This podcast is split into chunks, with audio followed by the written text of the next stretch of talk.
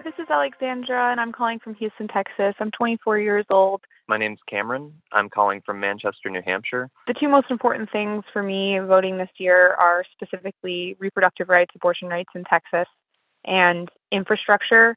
Truth be told, it is impossible to function without a car here or without access to some sort of independent vehicle relying on public transportation here is impossible. And I really want to support representatives and legislation that's going to help make our city more accessible for all.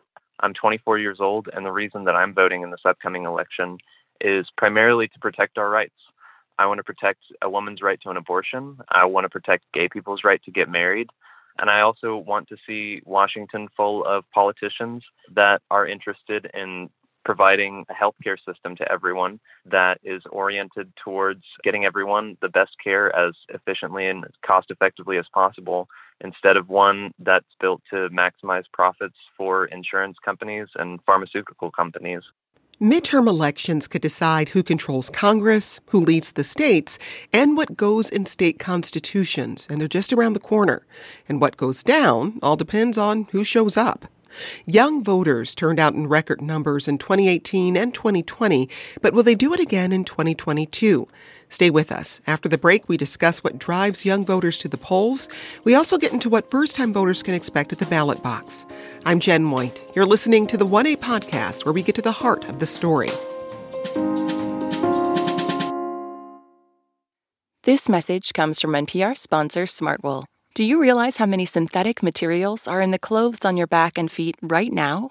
That's why Smartwool is committed to sustainability, using natural, responsibly sourced merino wool in their gear and recycled materials in their packaging. Enjoy 15% off your first order of base layers, socks, and accessories at smartwool.com. Let's jump into our conversation on young voters by welcoming our guests. Joining us from Oxford, Ohio is first time voter Victoria Simich.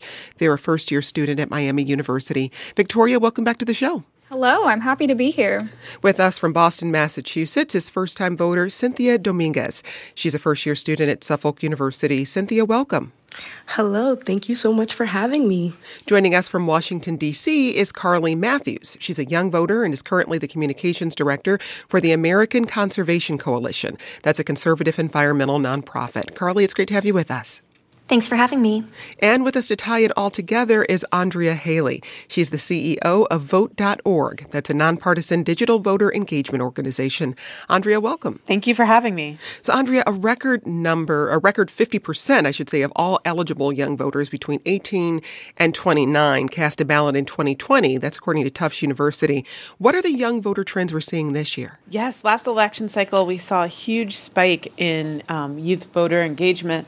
This year, um, the t- the the difficulty is that usually during a midterm election cycle, you see about 15% drop off. I'm optimistic this year though because at Vote.org, um, we've had over five million people come use the site uh, this election cycle. That is a lot more than we had at this time in the midterm cycle last time. So I think young voters are staying engaged. I think uh, we will see a little bit of drop off, but I don't think it's going to be um, extreme. And I think that people are connecting the dots between the things they care about and having their voice heard at the ballot box. Now, Victoria, you're voting this year for the very first time. What makes you want to cast a ballot? Um, I, I think it's really important that my voice as a young person is heard, especially because a lot of the issues that are really being considered and are valued by a lot of the politicians that we're voting for are issues that directly affect me. And so I think it's important that you know if a if an issue affects me and I value it so much in my life, then you know I should make an effort to uh, make a, a, positive change in our community in our country,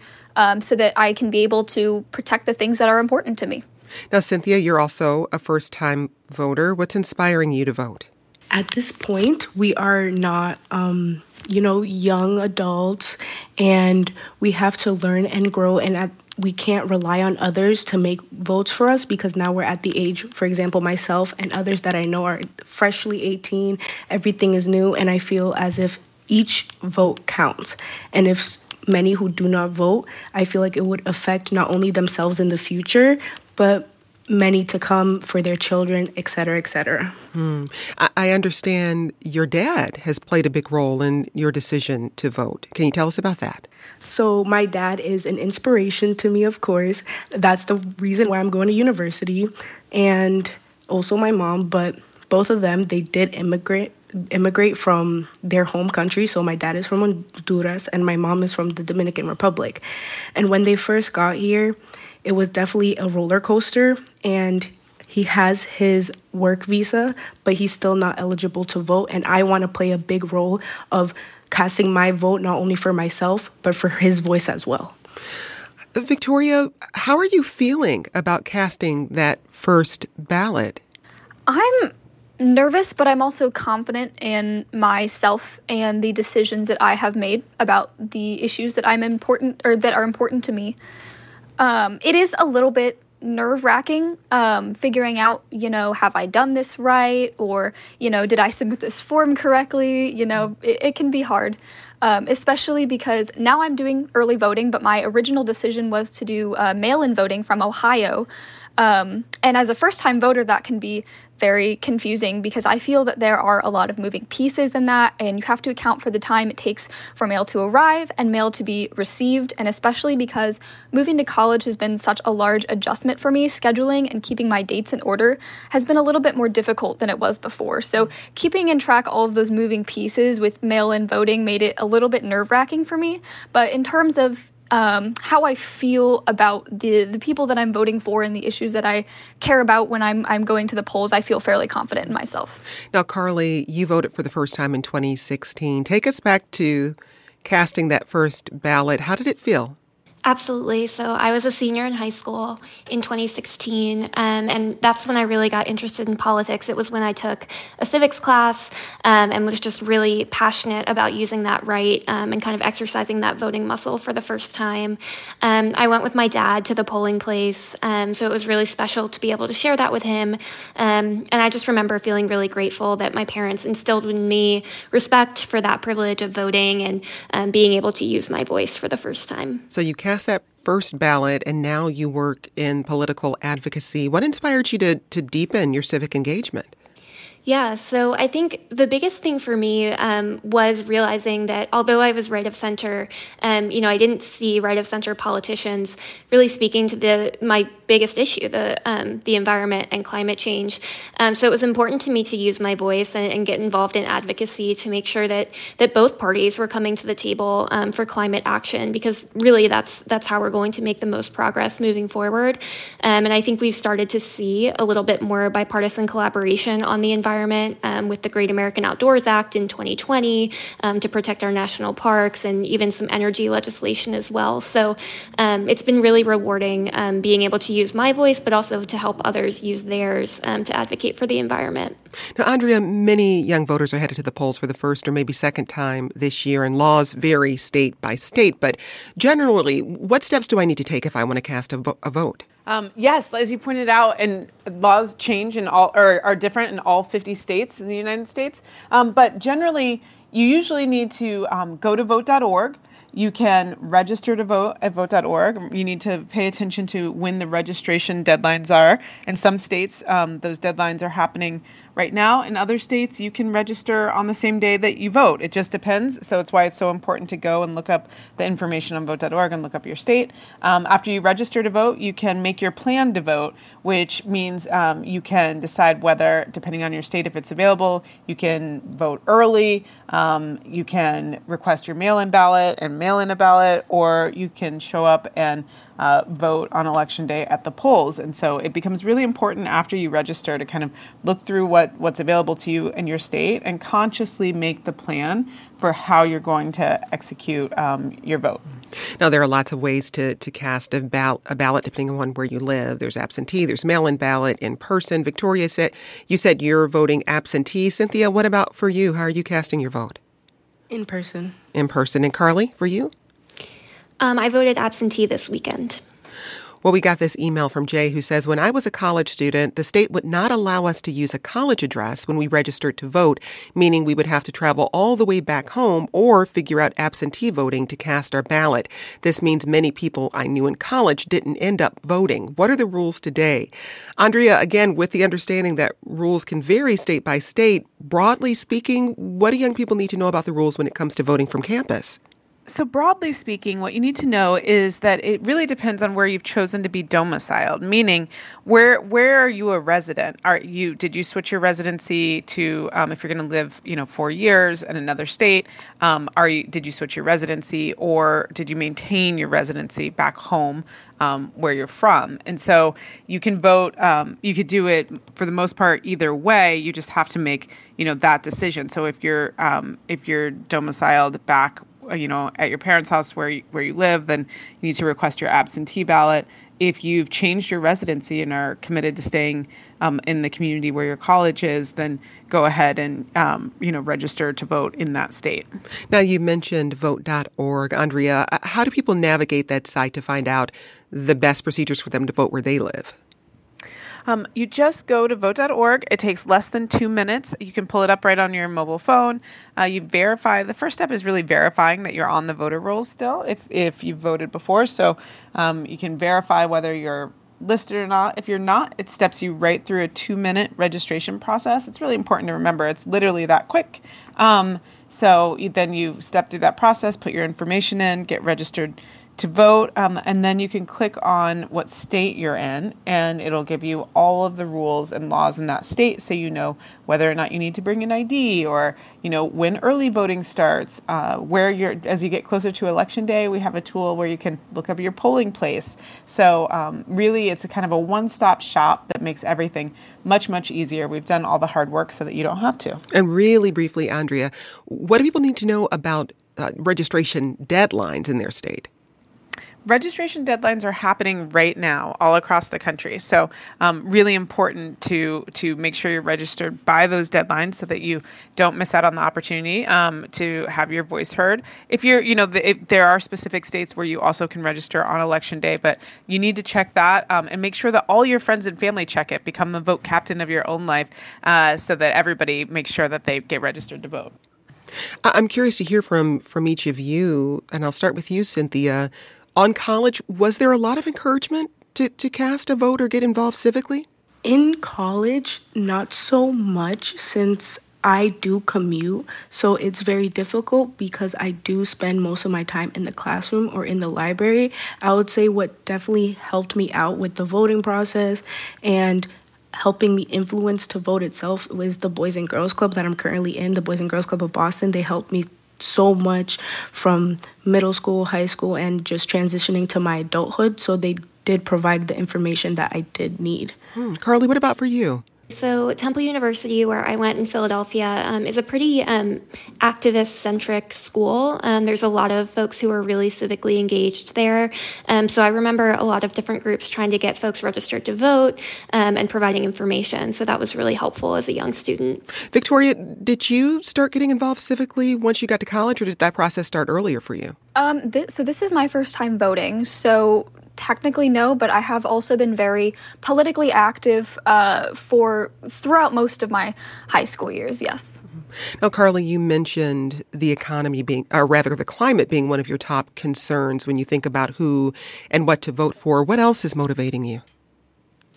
Yeah, so um, I'm kind of on the older end of Gen Z. I'm 24. Um, and as a young working professional, I think the economy and inflation are really big factors for me. Um, you know, li- cost of living and, and cost of rent um, in Washington, D.C. is frankly astronomical. Um, so that's a really big consideration for me as a young voter. Um, and I think more broadly for young conservatives, this is kind of a kitchen tables issue election.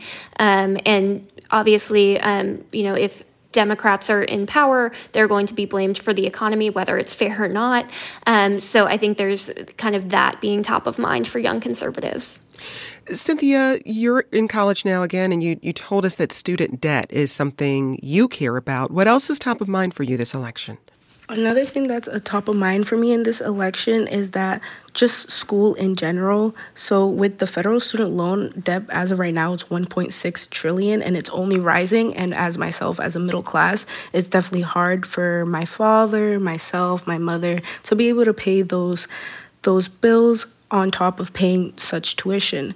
And then another thing that has also influenced me is the safety of various schools. For example, the school shootings that has been occurring all around the US. Victoria, what issues are top of mind for you this election cycle? Like Cynthia said, I'm also very, very focused on uh, safety and educational environments, especially because I still have a lot of friends in the public school system in uh, high schools. And so caring about their safety is something that's very, very important for me. Additionally, I'm very focused on LGBTQ protection, mostly because I'm a queer individual, so these policies directly affect me. But on a larger note, with the recent overturning of Roe v. Wade, which is also something that I very much care about, uh, Supreme Court judges such as Clarence Thomas are wanting to re examine cases uh, like the legalization of gay marriage. Because these values are being reconsidered, I think it's important to have people in governmental positions that are willing to protect that right and, and many others regarding um, LGBTQ issues and uh, a women's right to choose regarding abor- abortion laws. And Carly, I know you're focused primarily on the climate and the economy, but what are you hearing from other young conservatives about uh, abortion access? Yeah, so I think it's a really interesting question um, for kind of the young conservative bloc. Um, I don't think it's a it's a huge motivator to get them to the polls. Um, I think again, this is more of a kitchen table issue for them, uh, or, kitchen table issue election for them, um, and kind of a referendum on the economy. I don't want to, you know, paint too with too broad of a brush, I think certainly um, the the Dobbs decision may bring um, some young conservatives to the polls, but I don't think it's you know the top issue for that voting bloc. Well, Andrea, federal races like Senate or, or president get a lot of attention, but there are a lot of local and state level races to vote on. How important are those down ballot races? Those down ballot races are extremely important. Um, we get lost sometimes in the national discourse and don't realize that many of the things that affect your daily life the most are the things that are happening in your local elections. So, you know, if you care about education, that's going to be your school board. If you care about, um, you know what's happening in your state legislature your your mayor decides appoints agency heads and decides budgets. And so really it, it becomes important to vote all the way up and down the ballot. Um, there are also races like you know depending on the state you have judicial races that are happening um, as well. So these are really like the, the laws and things that are going to and decisions that are going to govern your day-to-day um, life so you know once you vote at the top of the ballot it's really important to go ahead and vote all the way down and, and make sure you're looking at those local elections. We got this email from Matt who says, I'm a second time voter in Virginia, and although Congress is the only thing on my ballot this year, I couldn't be more eager to vote. Young people like me are deeply concerned about the growing threat to our democracy, the right wing war on abortion rights, and the still too high cost of college. Come November 8th, I'll be up bright and early to be the first voter at my precinct at 6 a.m. Uh, Victoria, you joined our show back in January to talk about how you were feeling feeling about our democracy a year after the January 6th insurrection. How are you feeling today? Just as nervous, just as angry, and just as upset. Um, especially with the recent overturning of Roe v. Wade, it really reignited a lot of that uh, anger that I feel towards uh, equity in our government and um, underrepresentation of certain people. Carly, what about you? How are you feeling about the strength of our democracy right now? Yeah, you know, I think we've definitely had um, kind of a tumultuous few years um, from, you know, t- looking all the way back to 2016. Um, but I really do have a lot of faith in the systems that we have in place here in the United States. Um, I have a lot of belief in kind of the American people um, and, you know, the type of society that we're striving to build. So I try to stay optimistic and, and think about, you know, our strengths and how we can build on those. Cynthia, what about you? I believe, as well as both Victoria and Carly said, I believe that having a safe and secure community and respect for human dignity and the equality before law all comes together and builds what we need in our to influence others' elections as well. Andrea, how are you thinking about the state of our democracy right now? Um, the state of our democracy look, we have two types of people in this country now. We have those who believe in inclusive and free and fair elections, and those who believe in another style of government.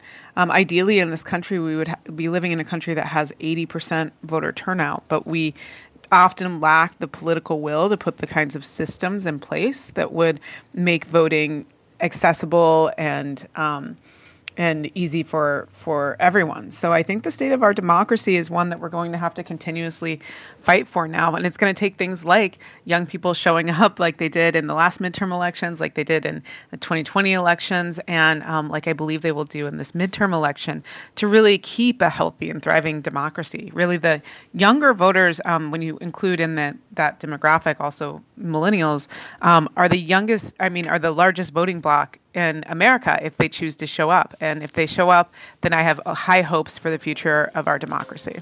We're discussing young voters and the midterms. Remember to join us for future conversations. Download the 1A Vox Pop app and leave us a message.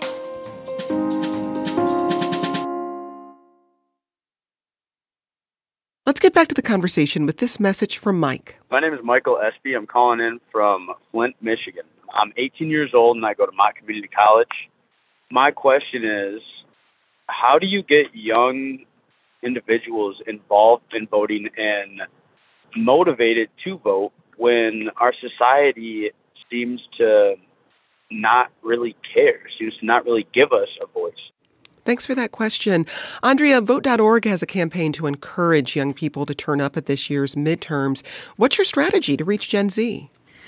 You know, we have a whole multitude of strategies right now. Um, we are we have a micro influencer strategy, so we're working with people who have large social media followings, um, either on their campus or or um, you know if they're a student leader, a student athlete, um, somebody who just has a large following. We make sure that people are micro influencers are putting up information um, that you know shows the peer to peer engagement and, and encourages other people to vote. We're up with ads on radio and streaming services. Uh, we have um, college newspaper program that we're working with. We work with a lot of different schools and teams around voter registration um, and getting out the vote. Uh, we we try to be in all of the places where eyeballs already are. So that would be tech platforms like um, uh, Instagram and Pinterest and uh, Discord. We we integrate voting information into that. Um, outside of that, we're sending text messages and emails. Um, we have an elections alert that young people can opt into. So that they get alerts from us when elections are upcoming. We have about 14 million people who have signed up for those election alerts at vote.org. So you name it, um, we're out here doing it. We really want to make sure that people are um, engaged and that they're seeing us proactively ask for them to participate in elections. Well, Cynthia and Victoria, I'm curious to hear from you as first time voters where you get your voting information. Cynthia? So, as I was saying before, most of my information I get is from online when I do my research or from the Boys and Girls Club themselves of Boston. They usually help me out to make sure that I don't go into a wrong website or don't take most of my information from social media because social media is often not a reliable source. So they usually guide me through the right factual information and aspects just in case I get confused. Victoria, what about you? Um, yeah, I, I also get a lot of my voting information from either vote.org or um, official government websites that you um, go in and do voter registration in. I also used um, my older sister, uh, who is a journalist and is very, very active um, for voting advice. Um, and I also called my mother a couple times to ask her some questions. There's also uh, resources online from my university that talk about voter registration as well.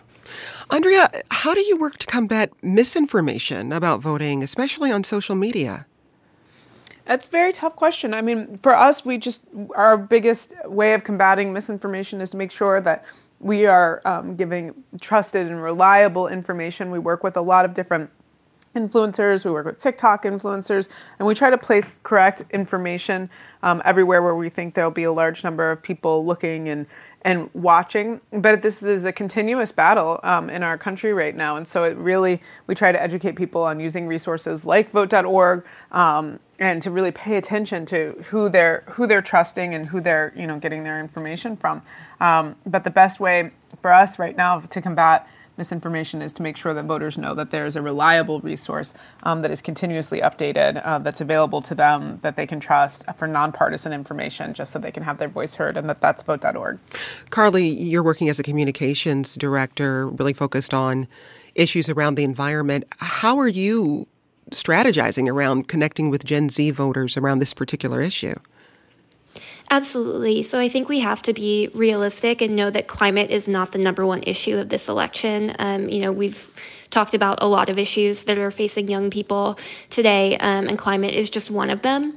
Um, so we've definitely been realistic in that way, understanding that you know we have to meet people where they're concerned. Um, we can't force an issue upon people. Um, but I think the big thing that I've noticed is climate can really get you in the door with young people. Um, young people want to know you at least have a plan for climate. Um, you know, maybe there are other issues that you have to check off as well. but we're really trying to encourage candidates to you know have that climate platform address the issue head on um, and then, you know, win over young people with other issues as well. Here's an email we got from Hannah. I'm 23 years old and I just graduated from college. I have always been interested in politics and this will be my second time voting. There are a lot of issues I constantly think about before this upcoming midterm election. The biggest issues for me are the future of democracy, women and minority groups' rights, and the voting rights of every American in this country. Being a biracial woman, I think people like me and the majority of others from my generation mainly believe that we are the ones who have to continue to fight since we are the ones ones who will have to deal with certain dire and global issues later if they are not fixed now. I'd love to hear from all of the young voters what you'd say to your peers who are maybe not planning to vote this year.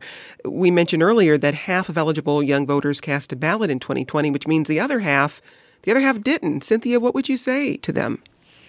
I would definitely first off start with people that I know and then let it branch on from there. Most of them use social media as an aspect and as their source, but I usually tend to tell them voting is very important since their vote might not matter to them now, but it will matter to them within the future.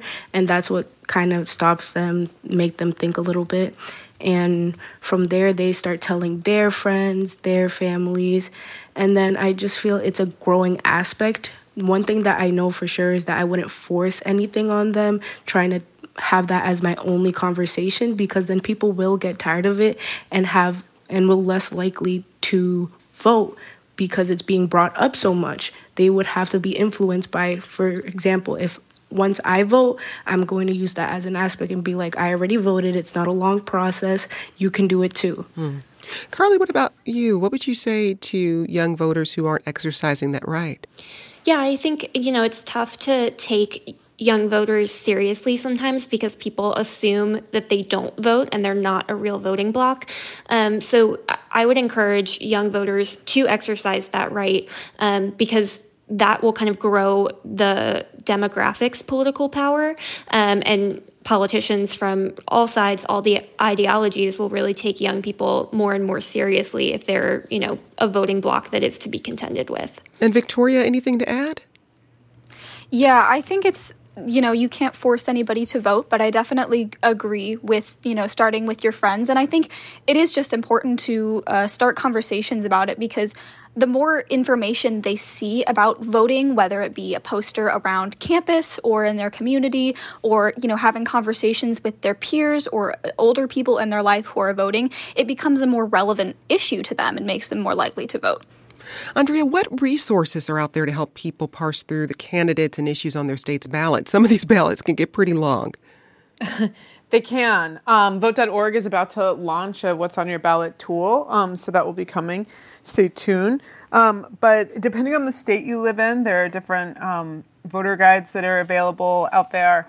Um, and it's, oh, you know, researching for your vote is almost like anything else you would do, whether it's researching for school or for like what restaurant you want to go out to or to like what your, about your favorite band. It's about spending some real time looking through, um, seeing who's running for office and looking these candidates up, going to the candidate sites, knowing what they stand for and what they don't stand for, and making sure that you have your voice heard. I think that one of the big important things is while sometimes things can seem overwhelming, you just t- you need to take it a step at a time because if you don't participate, it doesn't mean that people don't get elected. It just means that you didn't have a say in what's happening and who gets elected. And to your last question, I think one of the big important things about you know uh, the right to vote generation over generation is I think it was Coretta Scott King that said uh, freedom is never really won. You have to earn it and win it in every generation. And so this is this generation's opportunity to go ahead, dig in, do the research, go online, go to vote.org, use the resources available to you, and um, get out there and have your voice heard. And I just want to remind everyone if you're casting a vote for the first time and maybe you're doing it via absentee, remember that voting laws, including registration and ballot deadlines, vary state by state. So you can find out more about the rules where you live by going to vote.org. Thanks to our guests. Victoria Simich is a first year student at Miami University in Ohio, and they're voting for the first time this election.